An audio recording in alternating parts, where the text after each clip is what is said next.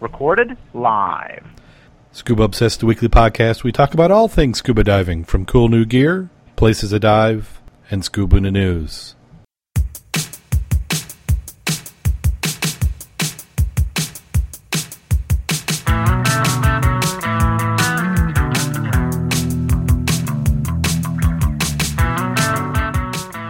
Scuba Obsessed episode 251 is recorded live August 6th, 2015.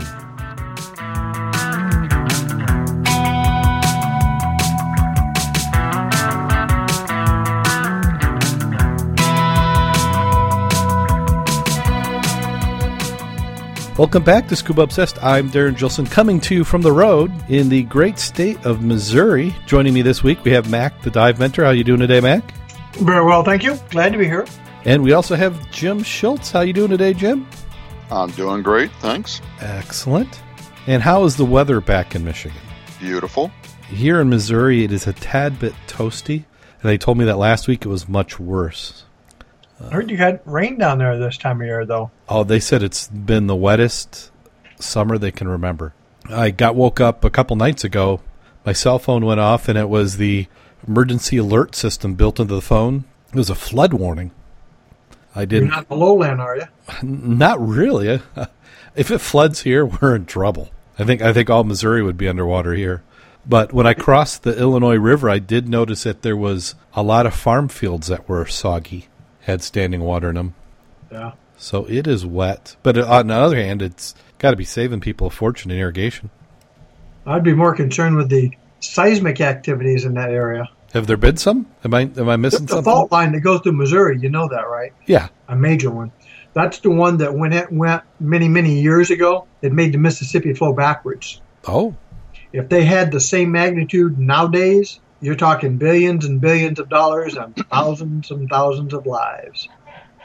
that'd be bad. Yeah, they're just waiting for that one, just like in California. This one here, there's not. You know, the town I happen to be in, which is Brookfield. I don't think I don't know if there's any two story buildings. They doing any fracking around your neighborhood there? I haven't seen any.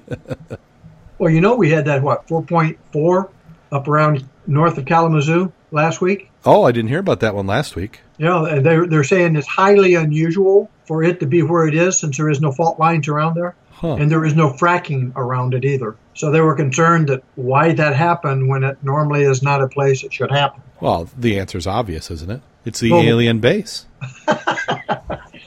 That beats global warming, right? Yeah, like you got the alien base. The aliens are are coming out. Uh, which lake is there, are they using for a cover up there? Do you think?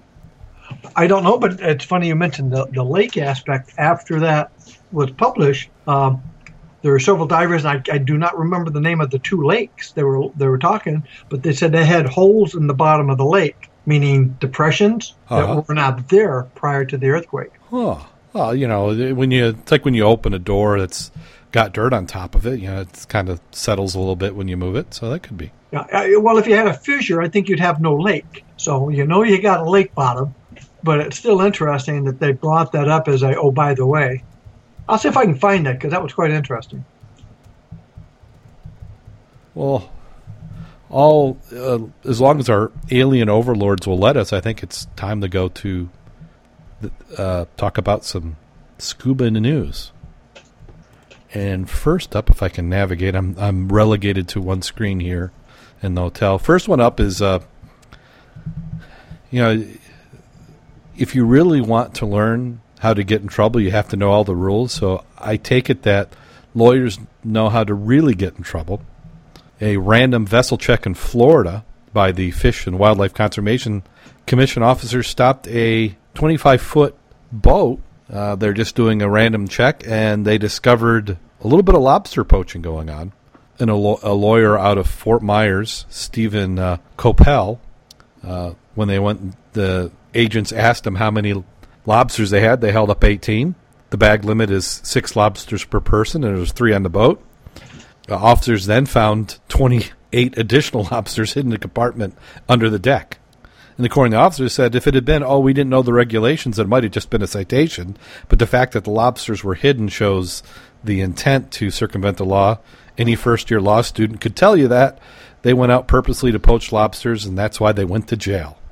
He's a lawyer, an educated man. There's no way he didn't know what he was doing, and he's teaching his two kids to break the law. And this is uh, according to Lewis Johnson, FGCU's dive safety officer, who was in, incensed about the case. not going to say anything about the lawyers because I'd probably get sued, he said. But I just don't understand how people with the resources to go the keys in a 25 foot Grady White. I've priced 25 foot Grady Whites, and it would and uh, would break the law for 28 lobsters if you get the uh, get at Publix, which must be a rest uh, a grocery store chain down there for six dollars a piece. So they're saying, why would you risk it if you've got all the money? He says it's not like they were down on their luck struggling out in an old rowboat to get some lobsters to sell for baby formula. Uh, Steve Coppell is charged with 28 lobsters over the limit. He also did not have a saltwater fishing license. He had no lobster stamp and three boating violations for lack of proper safety gear.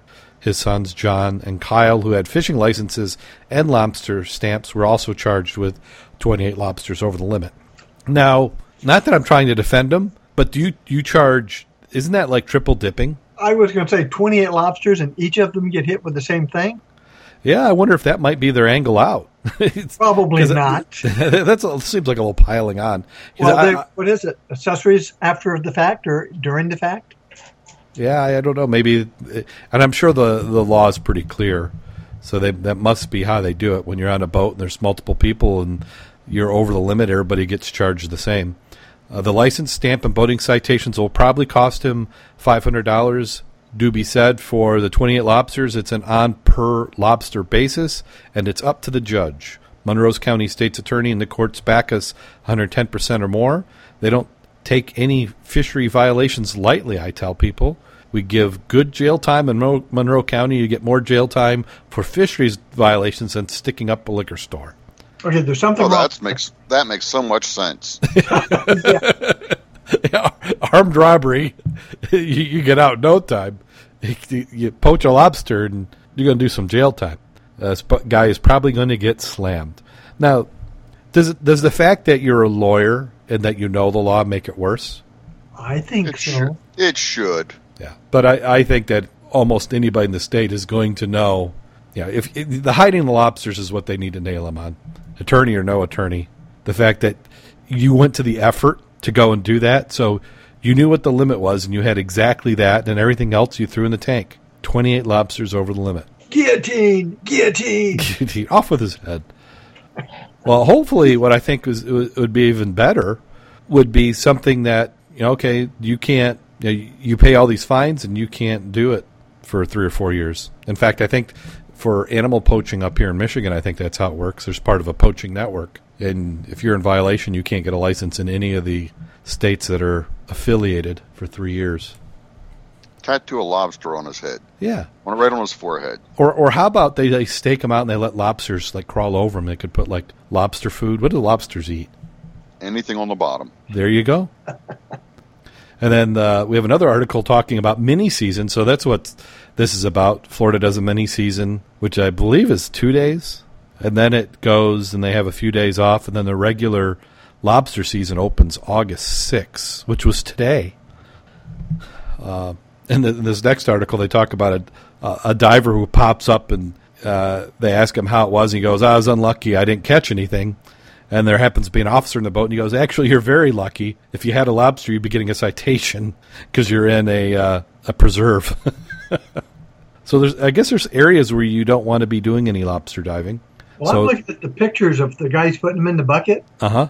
Now, if you can buy those for six dollars down there, you sure can't buy them for six dollars up here that size. Maybe it's the difference between Florida and Michigan. Yeah, you're you're certainly right.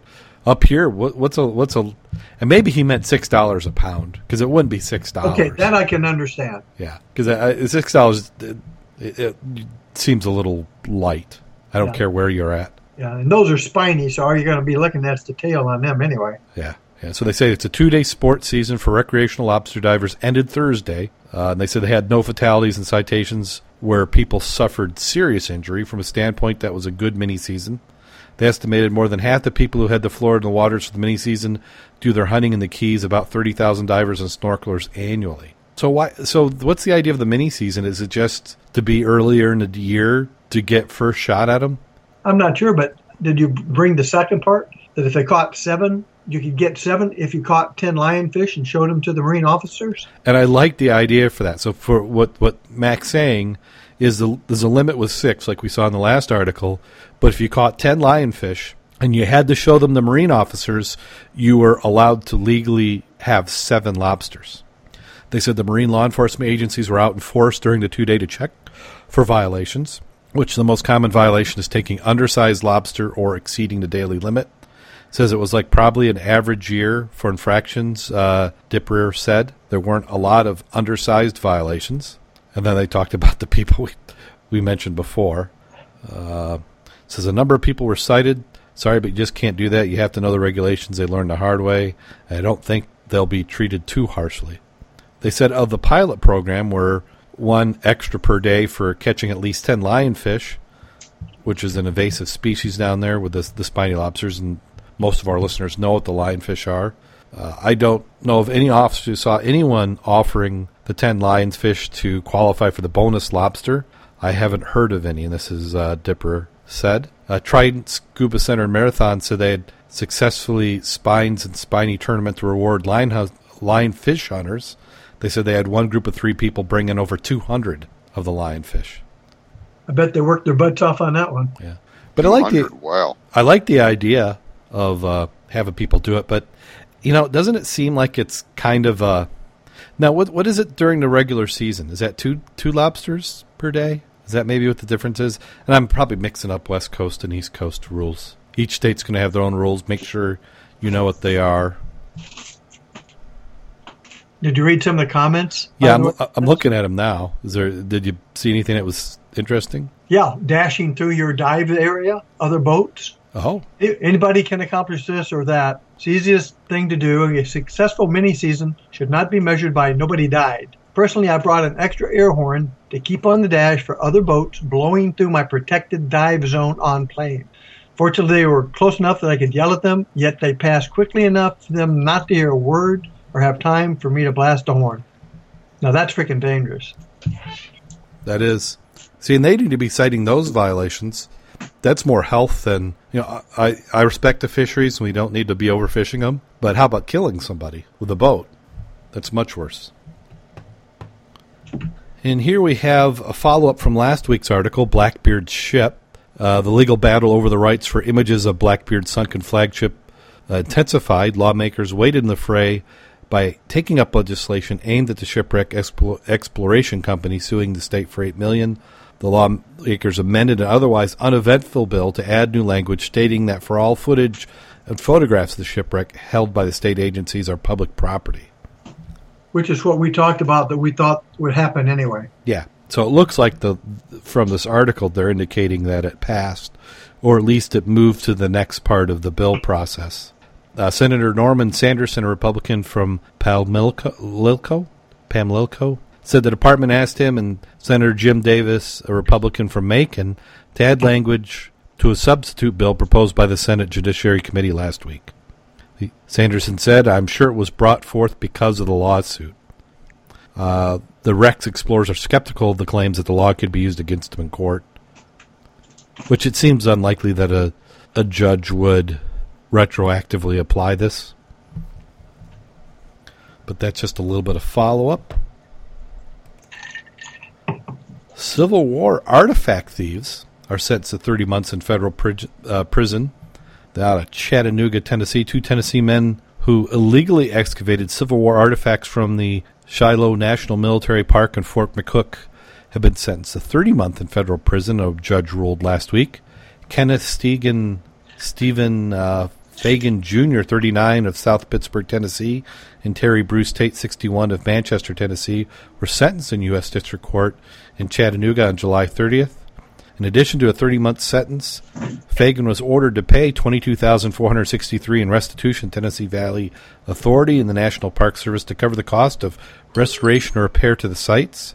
Tate was ordered to pay $21,619 to 59 in restitution to the TVA. Upon release from prison, Fagan and Tate will each serve a one year term of supervised release. Fagan and Tate pleaded guilty in February to violating the Archaeological Resource Protection Act, with violations taking place in eastern and western Tennessee and northern Alabama.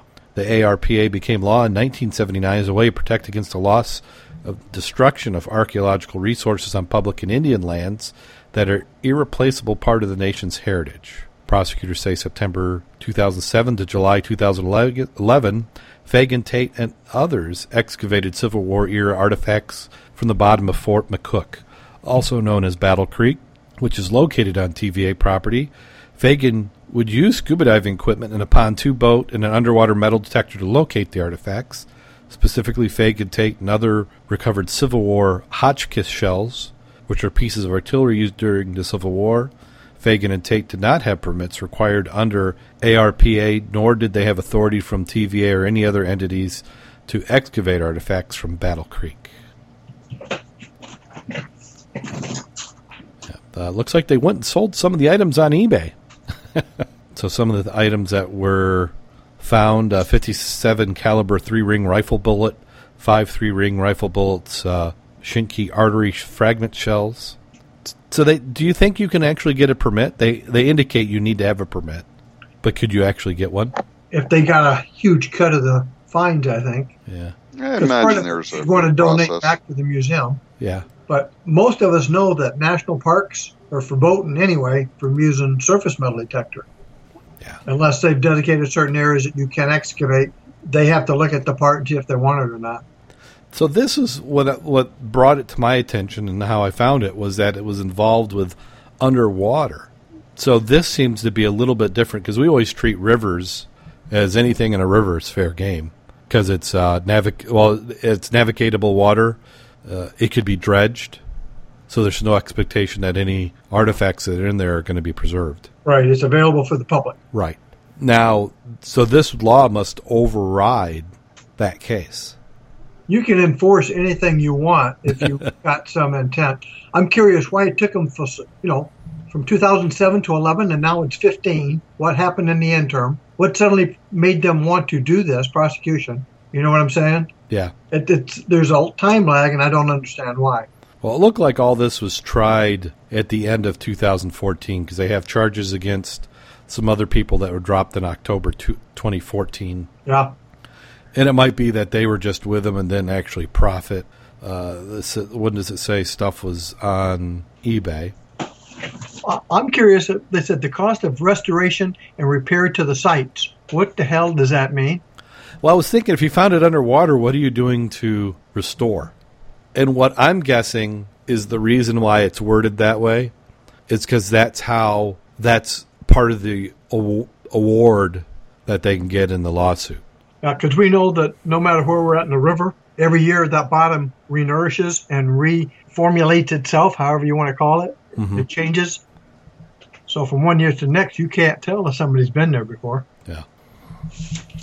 Yeah. Seems like a lot of money too. Yeah, they the restitution is going to be a little painful for them, and I doubt they made that much off it. Well, that's what would be interesting to know also. How much they made, when was it found? Yeah. And again, if it's worth that much, how come the state or whatever didn't get in there and start saving it for posterity? Yeah. Well, I'm listening to what they found in it. it- Honestly, after you have a couple of the bullets in the museum, how many do you want? Yeah. Yeah, it's like the you know clay or lead bullets, whatever you're using. Uh, this is a 57 caliber three ring rifle bullet. Okay, you know after a thousand. Okay, let's see what's next up on the list. I preloaded and those worked pretty good, but I've run through my my preload. We have a record scuba diving attempt, which is now in doubt. And I was trying to figure out even what the attempt was uh, a schoolgirl hoping to compete a record breaking scuba dive could be stopped from making the attempt because she is too young. 13 year old Charlotte had been hoping to become the first child ever to dive between two tectonic plate, plates. The dive was due to take place in Iceland in September, but on Monday, the Sports Diving School of Iceland said the rule states that no one under the age of 17 should be allowed to dive in their waters. Tobias Klose, who runs the sport diving school with whom Charlotte was hoping to dive, uh, told the newspaper, which is Newsround, and this is being reported by the BBC, there was a misunderstanding, and even though Charlotte is under 17, we thought she would be able to complete the dive because she's fully qualified and learnt to dive outside of Iceland. However, we now realize it's not possible under Icelandic law. So what they were saying is that they were interpreting that the Icelandic law meant you just couldn't within the country learn how to dive, but they're saying even if you're certified and you're under that age, you can't dive in Iceland. They're trying to find out if there's a, a way the record attempt could still happen, but uh, they haven't found anything out so far. What do you think of that? Me personally, well, for, for, I'm not a big one in record attempts, especially like this. Uh, I think if it's it, it's so beautiful, so great to dive on its own, why does it need to be a world record? And why would it be a world record? You swam between two tectonic plates. It's a beautiful. We've all seen the images. The water's crystal clear. You can see one side of the valley underwater is one plate, the other's the other plate. But really, is that an accomplishment for anybody? I was It's looking just- more at the item of no one under the age of 17 should be allowed to dive in their waters. Well, they that's just a rule they set, and for whatever reason, I don't think you're necessarily. I don't necessarily think it's a you want to bad idea. That if I learned on my own and I was in Iceland and I went diving at 15, what are they going to do to me? Oh, if you learned on your own, what could what could they? Oh, that's what I'm asking here. That's right. Under the age of 17 should not be allowed, you know, to dive. I'm not sure where that came from. I'd like to know where that came from and why. Yeah, it's just yeah, it, it would be nice if you're from Iceland and you know, you know, drop us a line. I'm just guessing that at some point in time somebody decided it was a hazardous sport and 17's where it went. But you have to think that's going against the dive agencies. Now, all you the- got PADI, PADI and NAUI, and you can do intro to scuba at what age? And junior certifications at what age? oh yeah, This doesn't seem correct. Te- ten is the bubble blowers. Well, you can get a license. You can get start scuba at ten. Yeah, that's the the junior open water. I think that one you have to be with a adult technically. Yeah, and limited to depth. Yeah, I think that's thirty, me- not thirty meters. That'd be a long. That'd be deep. No, uh, I think that's thirty I feet. think it's six. Yeah, I was going to say sixty, but I'm 60? not sure. I have to look at the detail. Yeah, yeah. And then I think there's a few other tiers. I think it doesn't, and then it jumps again at like fourteen. But you can look. At, yeah, and you can- sixteen. yeah, you can look at the PADI site. Yeah, I kind of think of 16 as really the age, but I, I, I like a tiered approach just because it lets you learn, get familiar, develop some muscle memory. But I mean, you're a sovereign country. If you want to say 17, that's fine. I was just curious if, if that just seemed odd in this day and age, or is it back to the government? Well, I'll tell you what you can do because you're not responsible enough to know when you can do something. Yeah, I, Iceland, I, I'm not sure. I know Iceland and Greenland, and I always get those two confused. Uh, they're not heavily populated, and they tend to have sometimes some unusual laws. And then divers are tracking fish species on the St. Lawrence River. Uh, you can dive in a data collection mission that could help researchers track the health of the river. They say they can't always get data because they can't get to these sites. This is according to Miss Goodland, site manager for Project Baseline St. Lawrence River team. Uh, many divers will go through the Thousands Islands Biological Station run by the State University of New York College Environmental Science and Forestry of Syracuse. There's a lot of us, especially those of us that are on the water a lot, who are concerned with uh, what's happening in an overall global environment, said Ms. Uh, Goodland. We're trying to help in our own special way, the great greatest when we can collect data and share it with others. There's a massive benefit, according to uh, W. Robert Bob Sherwood, who helped create the local group and director of the partner organization Northeast Underwater Explorers. The river may look fine for a first-time diver. Those with more experience going on the river can observe differences over time. You can't always change. You can't always see these changes as they happen. Local project baseline dives are taking place since last summer, and they're linked to Global Underwater Explorers Initiatives, which supports conservation efforts. So it, it's not really clear if they're doing this on their own, if it's part of a larger program. What, what this kind of reminded me is, uh, Mac, you you were looking at getting some kits. What, what was that for? I'm sorry, say again now? You were looking at getting some kits. Yeah, which I still have not got, but that was for sponges, Uh huh. uh, freshwater sponges, and they thought they had found new species in the inland rivers. And since the divers out there finding these weird items, uh, someone said, "Well, let's try, you know, making a kit for these people who can collect them correctly, send them to us, and we can validate what they found." Now, it would be pretty cool though to find something no one's ever, you know, uh, identified or, or marked. Well, I believe that's absolutely possible because you think of how many varieties there are, and some varieties are going to be local to certain conditions. Specifically, we've got unique pH conditions. We have fens and bogs in our area, so you've got different pHs from acidic to alkaline. Uh, so I bet you we could find something. And we're also the ones diving. I mean, you can be sitting in a university doing your study all you want. When it comes time to get out in the field, you may not have the time or the resources to get all these samples. Yeah. Now, what they may do, which would make sense, would be to let. I mean, you've been waiting for this kit.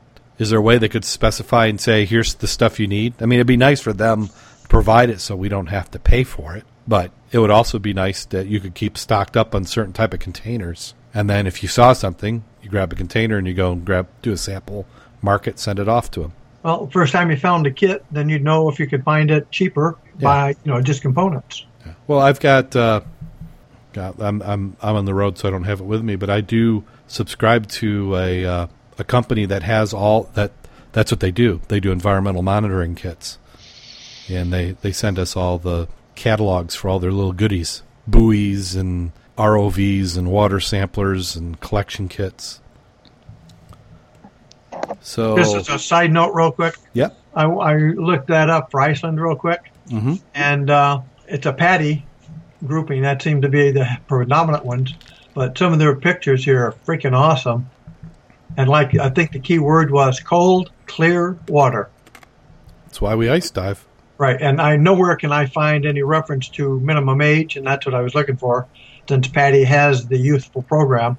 So I was just curious. Well, it looked like the dive shop that was putting together the, the trip for her to, to qualify Mm-hmm. for this award was a little surprised themselves. So it could just be that once the publicity got out there, somebody said, "Hey, this little obscure law nobody knows about." Maybe it's like our our laws where you can't park a, a horse with a hay wagon on a Saturday type laws. On the that's on the left side of the street. Left side of the street, exactly. Right side's fine. Well, then this one is. It kind of reminds me of uh, earlier in the show where you, you had the boats zipping through.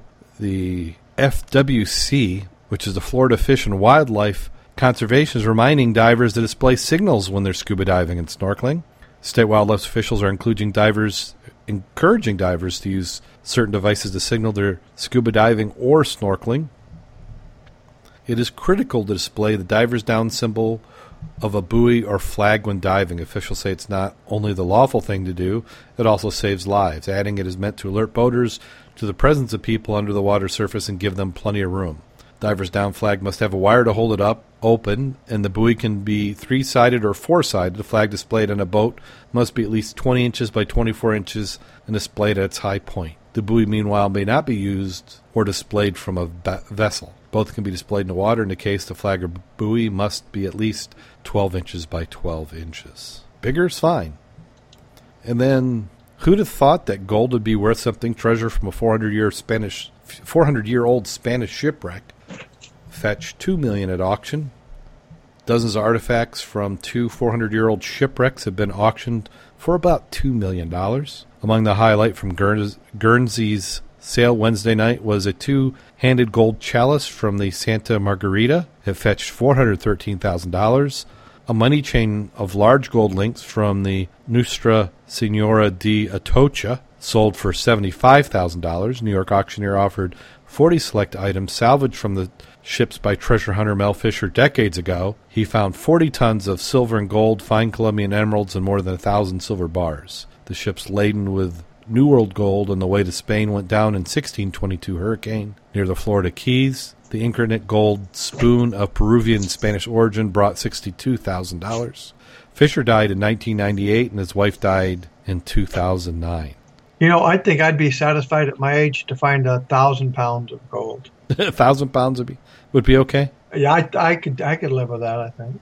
I mean, you- they're talking forty tons. Hey, thousand pounds is that? That's not too. That's not too much to ask. Just, I don't think we've got a thousand pounds of gold in in Lake Michigan. I'd like to think there was. Yeah, yeah. Just that gotta find that uh, that that Civil War railroad I- car. Yeah, that box car. I, it's one of those things. When they find it, then they we can say he's right. Uh, it, it's tantalizing, but you have to think of how many different ways that stuff can go. well, we we I know personally that the divers and the Mud Club have now seen the Griffin. Yes, I mean, right? we've we've seen the griffin now. Yeah, Yes, we did. Uh, uh, Kevin brought it to the last meeting. Yep, yep. undeniable evidence. Proof. We got proof. But we won't go there. But I just thought it was interesting. Yeah. So you have to do. You have to come to a Mud Club dive meeting and and ask Kevin to show you the griffin. Lewis Cave divers discovered un- unseen world deep in Lewis Cave, and this was this last Saturday. Scuba divers Ben Perkins and Dick Bennett lugged their gear as far as anyone had ever gone in the furthest reaches of ancient Lewis Cave. Lewis Cave is just a little over two hours southeast of Springfield, in Ripley County. With uh, and what this is, uh, this is in Missouri, where I happen to be now. I'm not this cave. So what they did is they hauled hauled in their their gear, and this is uh, most people get in the cave. It's above water in many spots and underwater in others. The cave is locked up with a bat friendly gate, which allows the bats to come in and out, but people can't get in. The nonprofit Missouri Caves and Karst Cons- Conservancy, it's easy for, for me to say, Conservancy, now manages access to cave, and the built-in steel gate keeps those people out and then lets the bats go in. But what they were able to do is they were able to get to spots in the cave that had never been seen before. Let's see if we can describe one of the conditions they said. Let's see. They said it was a divers worked their way uh, deeper into the cave. They spotted albino cave crayfish, colorless, lightless world, and rare blind cavefish. It's about an inch and a half long. The skin is translucent, so you can see the organs inside when you shine the light on them. The ecosystem in that environment is very poor. Without sunlight, there's very little food that gets into the cave. We only saw two cavefish and a dozen crayfish. Surprisingly, we saw dozens of sculpin fish, which are surface dwellers. It's interesting we saw so many surface fish and so far back in the cave. Uh, they went deeper into the constricted rock corridor. Perkins had a dive light that reflected on the silvery surface ahead, and it was an air pocket. They emerged to a gigantic cavern about 60 to 70 feet wide and at least 15 feet high. There's a big thrill to pop into this dry cave where no human has ever been. There was a lot of white on the ceiling, brilliant crystalline white in our lights, and a lot of crystal growth around uh, aragonite. The whole ceiling was coated in crystal growth. No voice had ever echoed in the walls as we discussed our next move. Uh, they carefully climbed rocks to get a better view. Perkins said they avoided stepping in on sand or mud to keep them from leaving footprints that might never be erased. Awed by the crystal ce- uh, ceiling, Perkins said he realized they need to be more cautious. They looked around but could see no way for air to get into this cave. We had to be careful because there might be concentration of carbon dioxide gas or swamp gas, which that can happen if you're in caves. We've, we've that can be very fatal. Said they said they were fortunate they didn't uh, encounter any dangerous air. Uh, they found a, a, new waterfall deep in the cave, and that's where they had to turn around. Uh, they wanted to continue on farther, but they wouldn't be able to make it back before and make their pickup time, so people would start to worry. If you've never been in that kind of environment, it's really interesting. I'm looking at there's like one picture of him of uh, the diver staring up. I guess you'd have to call it a stalactite, but it really looks like uh, a gray sheet just hanging there. It's like almost very, looks like Magna walls. It does. Just beautiful, beautiful photos. Yeah, I dove a cave in Alabama a long time ago, and it's really unique to see the albino crayfish and the albino fish. Uh huh. It's it's actually freaky. That's the first time I'd ever seen anything anything like that. Yep, uh, eyes don't do them any good down there. Well, no. the key item is not only diving, but if you're going to go caving, I strongly recommend taking classes and don't doing it the way I did back in the old days of learning and surviving when you do dumb things. So, uh, so, so, you're saying just don't uh, pick up a headlight set and a canteen and a flashlight and walk on in. Which is about just what we started doing back in the old army days, exploring this cavern, and then we realized we really screwed up one time and got our asses sort of saved. And then they recommended strongly, if you know what I mean by strongly, uh-huh. come back in there, we do it the right way, and we did. But uh, that's an awesome. But to do it, then do scuba, you gotta have the training. Just don't go out there and I can do this because I'm a diver. Blah blah. It don't work that way. It, well, it's two. Di- well, it's at least three separate disciplines. You have scuba diving, You have uh, caving and spelunking, which I know that those two groups hate each other for some reason. And then you also have cave diving. So you Yeah. really should be proficient in all three. Yeah, and cavern diving is different than cave diving. Right. Yeah, what I did was not cave dive. Well, it was in a cave, but it was in a in a pond basically, and we just got in there and looked around. No diving down to see where it went, came from, all that stuff. But that's awesome stuff. Yeah, gr- great photo. We'll have these articles in the show notes so you can follow along. And then how's this for a, a ship? This one's from Australia, the Herald Sun. A ship breakwater walker. A ship breakwater rescue plan for the Cerberus could hold water. Bayside Council, who manages the iconic Half Moon Bay Heritage listed vessel, has been given permission by the federal government to fund a feasibility study into taking the turrets off and displaying them at the HMAS Serb Serb. Goodness, it's like once I start pronouncing it wrong, there's no way to get it back. C E R B E R U S. I believe that was a mythical. It's part of mythology. That name, naval base at Crib Point. The ship was created in 1868, scuttled as a breakwater in 1926. It is currently in danger of collapsing due, due to the heavy weight of its top structure, and without ac- action is likely to break down further and disappear into black rock waters. In 2009, the federal government provided 500,000 to try and save the vessel. Environment Minister Greg Hunt, in consultation with the National Trust, has now relaxed conditions of the funding so it can be used for a $60,000 study. Estimates to do the removal and relocation work are between 500 and 550,000. The council may in the future have to provide about 195,000 of its own money to seal the site and make it safe. No council money has been committed at this stage. Friends of the ship president uh, John Rogers said there are things moving in the right direction. Hopefully, these figures can be made to work. Mr. Rogers said, "The end game to save the Cerberus." As a side note, that stands for a. That's from Roman mythology. It's usually a three-headed dog, or called a hellhound, Yes, with a snake's tail, a mane of snakes, and lion's claws. Really ugly looking. wasn't that Fluffy in Harry Potter movie? Just about, matter of fact. Uh, the second item, do you really think, I'm just curious, that it's worth, what, $500,000 to fix this up? It's Looking only worth that if it's not your money. Not, you might, well, does it come from taxes? I mean, seriously, what's the return on the investment? Because once you get it on land, you got to have some place to display it. Then you got to maintain it. Yeah, and well- again, it's been old. It was dumped. Now you want to save it. Is it really worth that amount? I'm just curious. What do you think? Well, exactly. Well, I I think it's too much money, honestly. I think you could make it out of paper mache or a model of it. It would be just as interesting. You could do a model. So here's here it was made in 1868.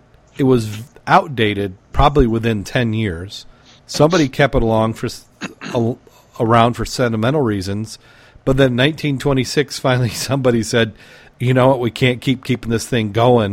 You know, it's probably floating on a dock, you know, taking up valuable space. They said, "You know, let's make a breakwater out of it. Put it to good use." So then they sink it and then it just sits there as a breakwater. It should have broken up, but it didn't disintegrate quick enough. So now people want to save it. Doesn't that look like an ironclad to you? Well, and it, and it would be 1868. That's exactly what it is. It's uh, I mean, It's you- got a wooden deck. yeah, it had a wooden deck and they had a turret on, so it's you know very similar to the monitor. Uh, and then if you look in the comments, somebody talks about it. Uh, here's uh, somebody who's going in the comment section by Adrian Jackson.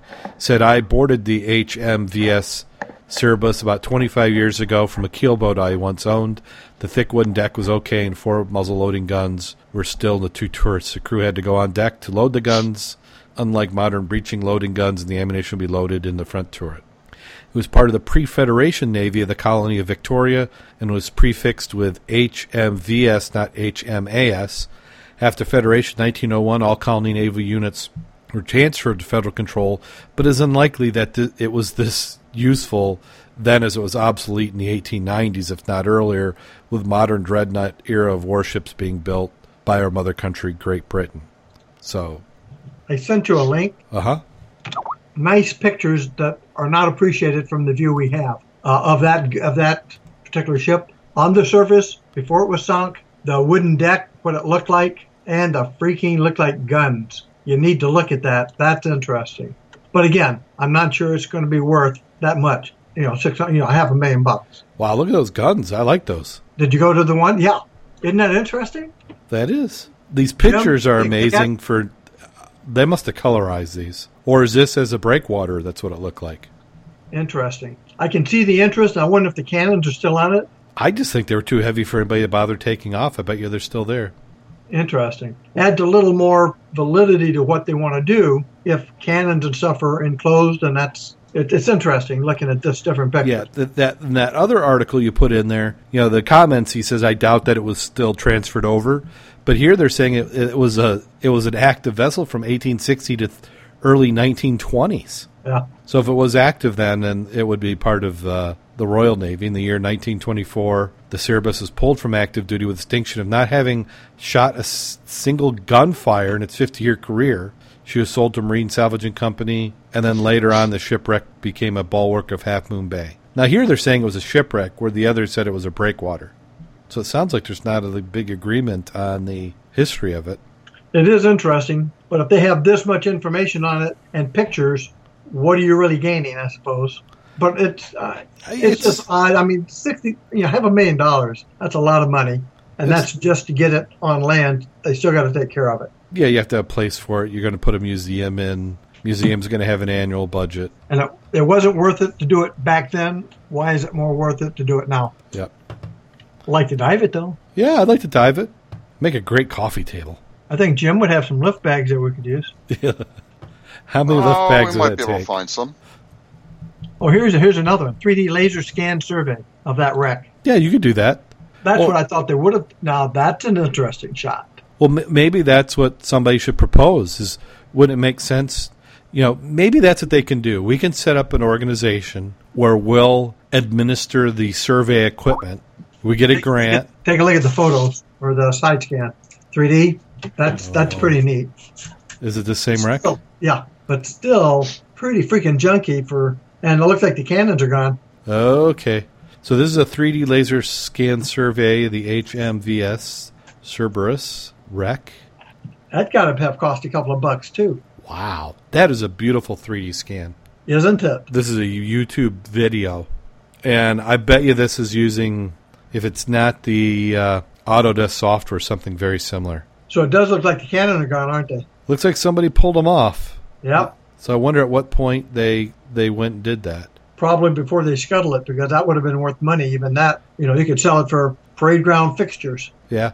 Oh yeah, it could be a uh, a, play, a playground. Kids could be climbing all over it right now. Well, we got cannons at St. Joe on the Bluffs. Yep, the old some old Dahlgren cannons. Now that see that this is when you look at what we read, what we just looked at the rail pictures plus the 3D. That's interesting.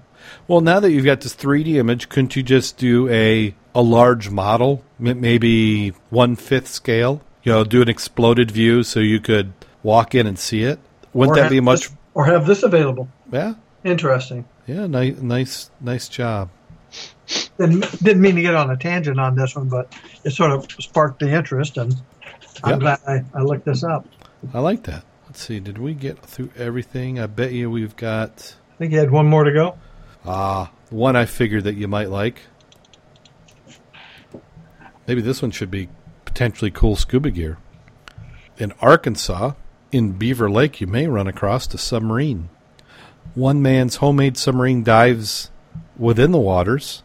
Scott Where's- Walters built a yellow submarine himself and took it looks like a news media crew down underwater.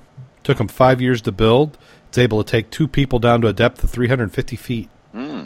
As long as I've known I've been interested, and I've been just all my life drawing blueprints, and about seven or eight years ago is when he started building it. Once constructed, the submarine, aptly named Trustworthy, was complete. It was time to die. People always asked me if I was scared the first time, and I wasn't. I was just really focused on driving it. The first time I just bumping into everything, but now I can glide over the bottom. Despite being murky, the visuals down below can offer an exciting surprises in Beaver Lake. Anything you would expect to see when you're scuba diving at this lake, there are all kinds of wrecks and different things for scuba divers to see. You'll never know what you'll run into. always like submersibles. I sent you a another video of what this looks like. Oh, he had some uh, more pictures. Yes, this is the actual picture of it. It looks like a hybrid of the uh, Kittredge 250 K250s, but uh, take a look at it. That uh, there's a video of it, surface and subsurface, and that's what it is. It looks like a K250. And the closest one we have around here is about 35 miles from here. Is that the one uh, that's over there by Jones, Michigan? I'm not sure. I just I've got pictures of it. I talked to the guy. He gets it out. He said once a year, and uh, he will not sell it because I asked him how much he wanted for it. Yeah, because there's one in Jones, Michigan. It looks like a single person Yeah. one. It's at front of a, like a dock yep, that's him. place. Yep. Yep. we went over That's there, the one. talked a long time, and looked at some stuff he had in the back, and talked to him about converting one of his uh, big pontoon boats for a bed for it. That you take it out and travel. You take the pontoon out, you sink the pontoon to let it scoot out. Ah, That way, you could go a distance, and you're not burning up your propulsion to get to, let's say, the Havana. Yeah. I would like to have a. Th- I think a three person would be a nice size to do. Uh, well, the K350 is what you'd want for that, then. Because I would feel much. I'm not claustrophobic, but I also don't want to be squeezed into a you know a torpedo. Yeah, that those uh, video images are nice.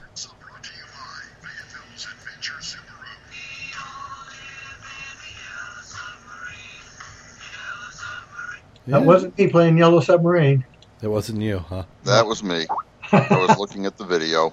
Oh, I sent you a picture of a K350, by the way, in case you're Oh, you did? I, I would like to see a K three fifty.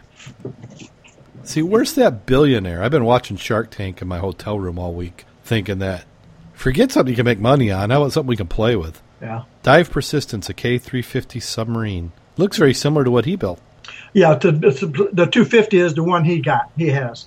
That's Oh, a- he bought it. I thought he built it. Well, it's a kit. You can buy a kit Oh, okay. and or the plans. Well, uh, what I like about a kit or plans is that you've got some engineering. Because as much as I'd like to think I could build something like this, you know, there there gets to be a point where why experiment with your life? Woods Hole had one of these for sale several years ago with trailer, recently refurbished. Basically, a basement cell. You come get it, 25 grand. It was gone before I could get to him. oh, There's no way in hell you would not have paid 25 grand for that sub. well, you think about some of these shipwrecks that we have Security discovered. Disability and duty and duty have gone together like a Scotsman and his kilt for more than 40 You can go a long way with a 350 foot depth out here. I get through with you, you're going to be needing Social Security disability. Let us take up our sword on Sure your could. So who's got duty going on? A on? lot of them. Say what? I was, we're just getting some video feedback coming in. Oh. But how much did you say, Mac? I'm sorry. It was 25 grand. Come down and pick it up. 25 grand. So we've got these wrecks that we're discovering now in two to 300 feet of water. How much do you think you could charge for a trip? Well, you, Could- you got liabilities, so it depends. Uh, As an individual, you can do it pretty good, but if you start anything with commercial, it's called insurance. It's going to kick your butt. Well, the way you do that is you get Lloyd's of London policies, and those are built into the price of the tour. So you just quote it. You don't have to pay.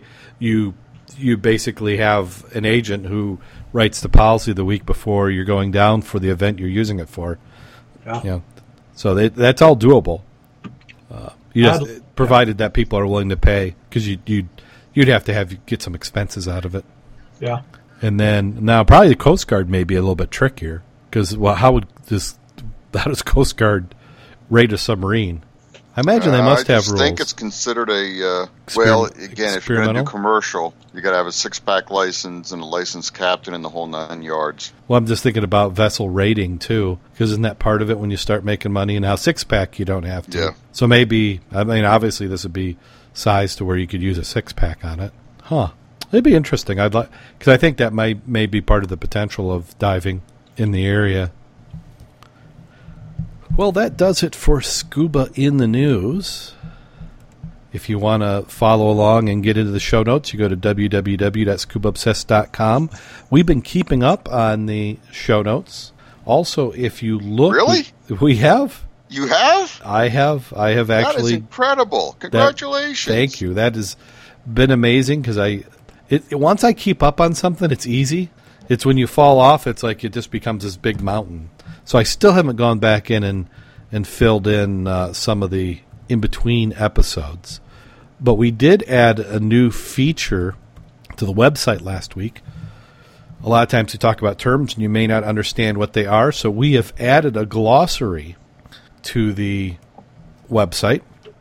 And currently we have one whopping term in the glossary. And can you guess what that term is? Grubbing. Now that would be a good one. I haven't added that one yet. It's on my short list. That and the lake turnover is also on my short list, but we have the first term in there was bioprene. Do you know what bioprene is? This was a term coined by Oren Nova. Nova. Why did I say Nova? Oren Noah. In a post, he claimed the trademark, come on, it ain't fat, it's bioprene. So I thought that would be a good term to put the first one in there, and we'll go and we'll add stuff like what is grubbing when we say the lake turned over.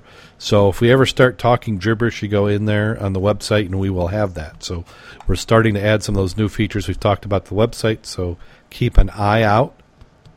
You did see I posted a uh, photos of a lake turnover. Exactly, that's what made me think of that one. We should Okay. give a couple examples of that because that's that helps show show the dynamics and what uh, Jim's talking about. When when did this the lake turn over? Last week. And when you say the lake turnover, what does that mean? Well, the thermal layers, you get uh, different layers of water So at the- forming So at the top, thermals. so at the top it might be seventy four degrees, and on the bottom it could be forty three, and then in between we might have a couple thermoclines. Right. And what happens is you get all of a sudden the temperatures mix, the thermoclines go away. The, the warm, cold water goes to the surface. The warm water seems to get diluted, and you know the temperature drops maybe 10 degrees on the surface, and the bottom comes up to what the surface temperature was. It just all gets blended together, and it'll sit that way for sometimes a couple of days, sometimes a week, and then it starts separating back out again and the uh, last week it occurred where it started merging. It, it rolled over, and this week it's starting to separate out again. And I went back and looked, and it seems like within a week of the first of August, for the last three or four years, it has done the same thing right around the first of August uh, in the last four years. It must just get so much difference in the temperature. At one point, there was a 30 degree difference between 60 feet and the surface. Yeah, it gets to be a huge, a huge change, and I would think that you know warm water floats and cold water sinks that it would just keep reinforcing it. But there's something about the dynamics of the lake that causes it just to flip. I sent you a picture of that from NOAA. Actually, two items. One of the definition from NOAA, and then sh- the other one should be a uh, picture from NOAA itself that talks about that also. Oh, they call it upwelling. Oh, okay. They said what the NOAA is calling it is they say an, an upwelling is a process where deep cold water rises towards the surface. The graphic shows how displaced surface water replaced by cold, nutrient-rich water that wells up from below. Winds blowing across the ocean push water away when the water rises up from beneath the surface to replace water was pushed away. Now that see that makes sense because I've I heard that from my dad who worked at a nuclear plant is that they used to monitor which way the wind was blowing and they said that that would bring up that would that would cause the the lake. So you'd have this big pocket. And he explained it to me because we would go in the water and go dad it's august. Why is it freezing? And this is how he explained it is and i i was just picturing this big bubble of warm water that the wind would blow and chicago people were stealing it all Heck of a change, though, wasn't it, Jim? It sure was. Yep. and they're Like saying I say, it, it the bottom moved. The, it changed 30 degrees. Yeah, they said good fishing grounds typically are found while upwellings are common. Well, that also means if you get an upwelling where it starts to get cold, doesn't it also mean that that's clearer water from down below? And so once the because it seems like when when I've seen it before, well that la- Yes. that one time we had had it the the thermocline was l- like six inches above the bottom, and uh, when I went down there, I went down there. I can't I don't know if it was I can't remember which diver it was, but the current the current was like a river. It was huge. So that uh, hopefully it didn't put sand back in. Now, no, maybe now's a good point. Uh, I understand that you you got a couple dives in last week, Jim. Yeah, I did. Uh, got a couple great dives in. Um, the first one was well, the first one was the uh, Havana. We hit the Havana and it was like braille. We had zero visibility, so we blew off of that one, took off, and went down to Max Rec and had fantastic visibility on Max Rec, um, 30 feet or more, and uh, noticed uh, about another six inches of sand was was gone off of Max Rec. So Now, could you see any decking in the stern?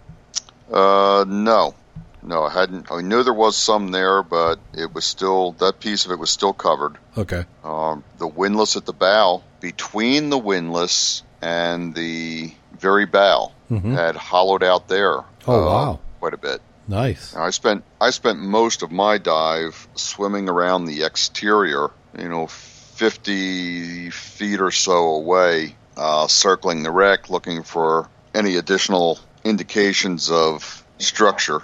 Yeah. And all I kept seeing was piles of zebra mussels. Yeah, I know I did one dive on there and I, I headed out, I want to say south.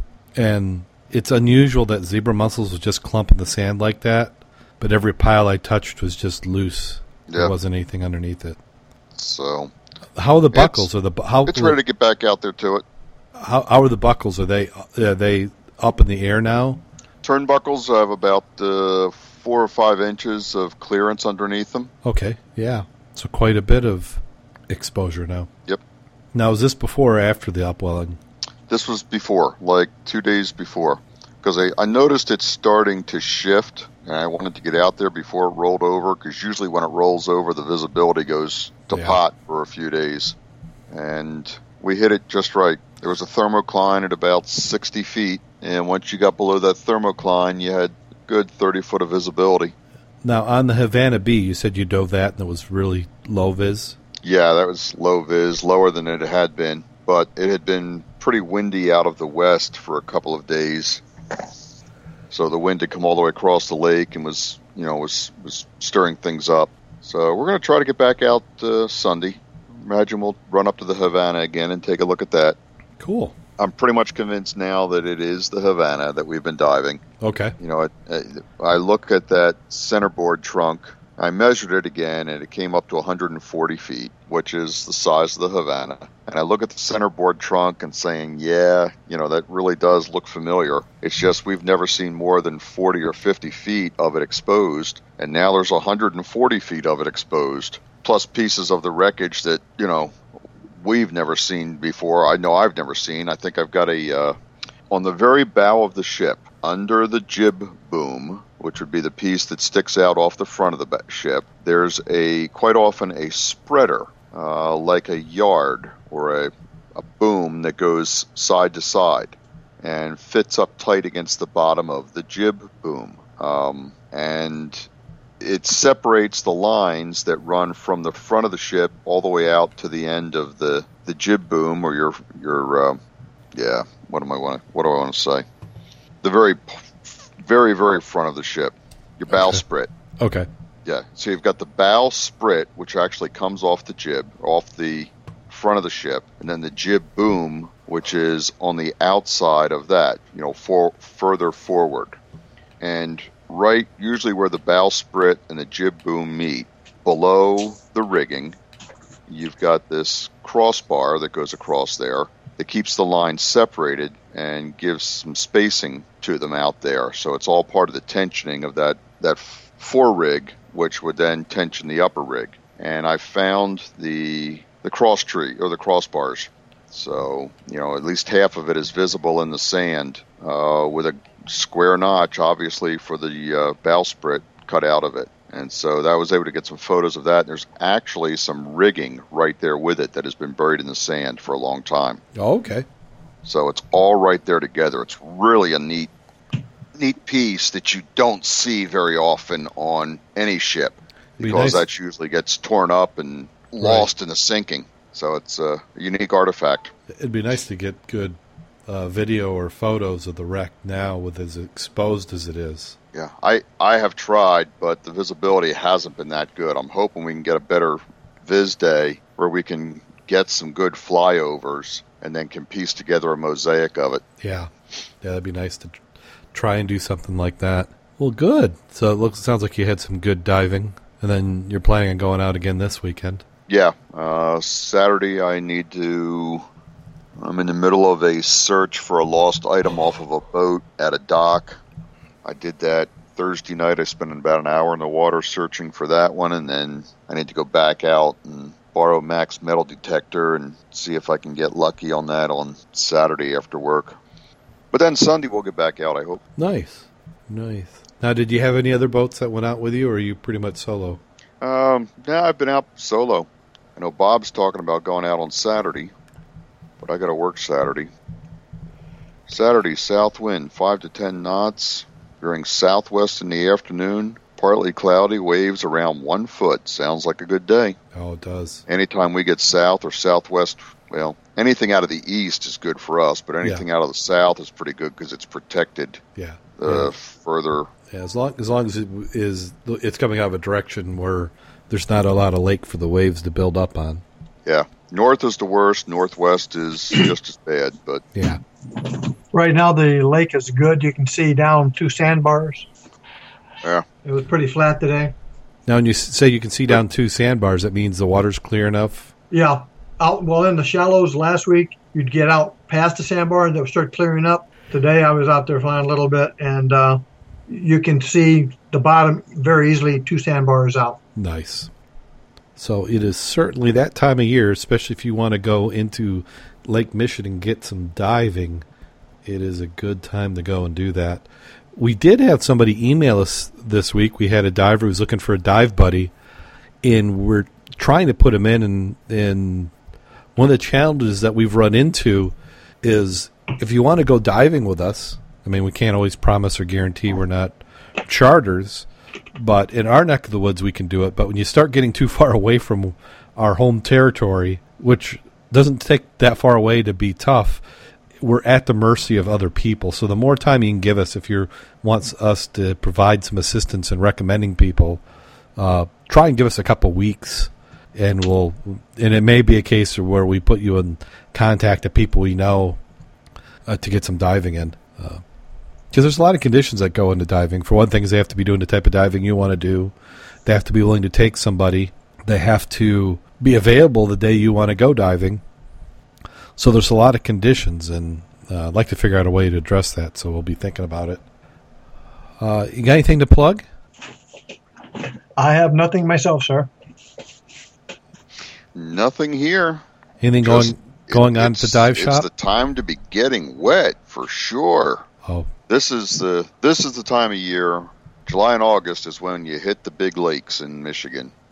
That's for sure.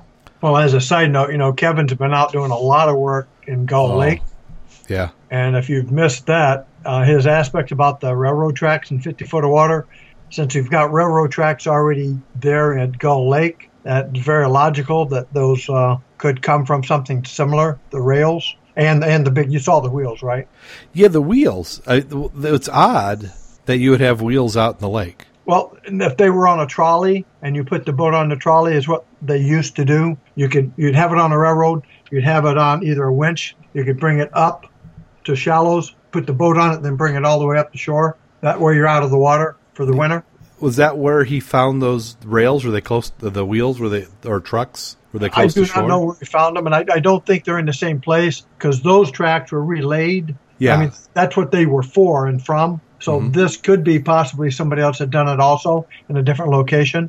Okay. Uh, That's just a theory, but uh, he's been doing some nice work out there, so it'll be good to hear for you know what else he finds out there. Yeah, and and that's the way you find stuff. You got to go out and look. Yeah. And he's done some looking, and then it looks like MSRA is continuing to be out in the lake, and I hear them saying things. So I thought Ralph Wilbanks was back. Any, anything to that? He had been back. Uh, they were here for about 11 days, uh, but he's back out of the area again.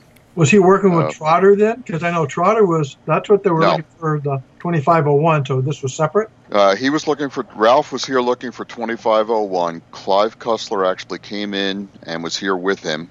oh Uh, wow, so they kept it pretty quiet yes, until after they left. Okay, because Um, that's the same period of time then that they found the other wreck again, and they said they were looking for the 2501 when they found it. The, uh, Uh, the- well, no, there was. They they found the wreck early in early in the spring, and they kept it quiet until mid July. And Ralph was back in mid July, um, looking for 2501, and found a houseboat. Ah, that's that's what I had heard. So that's the Heard second the piece. Yeah, Yeah, I heard about Ralph the found the houseboat. Dave found the. Uh, I want to say the Morel, but it's not the Morel. The Morin, Okay, Moran, whatever it was. yeah. Yeah, Dave found that one in deep water, and Ralph found the houseboat. Now, now was Clive actually on the boat with him, or is he just doing shore? Uh, he was spending time on the boat. Oh, I know he likes that. How much? So You know, if he was out the whole time, I don't know, but he was. Uh, he was on the boat with Ralph. excellent. Well, it's good. I'm glad to see that he's he's able to get out because I, I had heard that he wasn't he wasn't as mobile as he used to be. Yep. Yeah, I heard it said all indications are he's doing well. Excellent. Uh, and I keep buying his books to fund that. So, You and me both. well, let's see. I think I may have a bad scuba joke floating around. There's a few of them. You mean a bad or a worse than bad? Oh, I think these are pretty pretty bad. I sent you some pretty bad ones. Yeah. Yeah. So, uh, okay, okay. Yeah. here- Here's there's there's this this might be another twofer. We may have to do both of them. So, are you ready? Yes. Oh yeah. Okay. An Indian builder killed in a roof collapse during construction of a stage for Lionel Richie. The site foreman said the last thing he saw was Dan Singh on the ceiling. I don't know if we should be insulted by that one or not. I think that's still percolating in our brains. Is Lionel Richie even alive? I mean, is that even a relevant one? I feel I feel bad. He's probably been dead for a decade. Well, here's the next Yeah, one. Yeah, I think we need a twofer. Okay, twofer. I was in the bar the other night and overheard these three very hefty women talking. Their accents appeared to be Scottish, so I approached them and asked, Hello, ladies. Are you three lassies from Scotland? One of them angrily screeched, It's Wales, you bloody idiot. Wales! So I apologized and replied, I'm so sorry. Are you three whales from Scotland?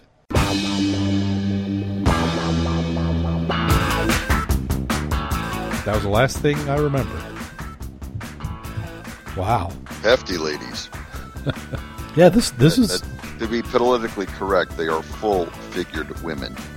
also, Lionel Richie is still alive. He's still alive. Yeah, because his daughter was the one uh, who was with Paris Hilton, wasn't she? Don't know about that. Stuff. So until next week, let's go out there and get wet. And stay safe. And think about this: if the question is asked, "Dead or alive," and you can't answer it, does it really matter?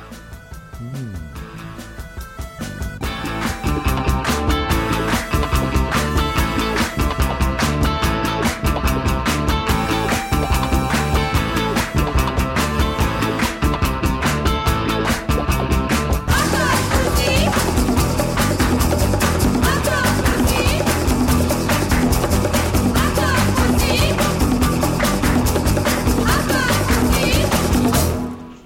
too deep for this place. Call recording has been completed.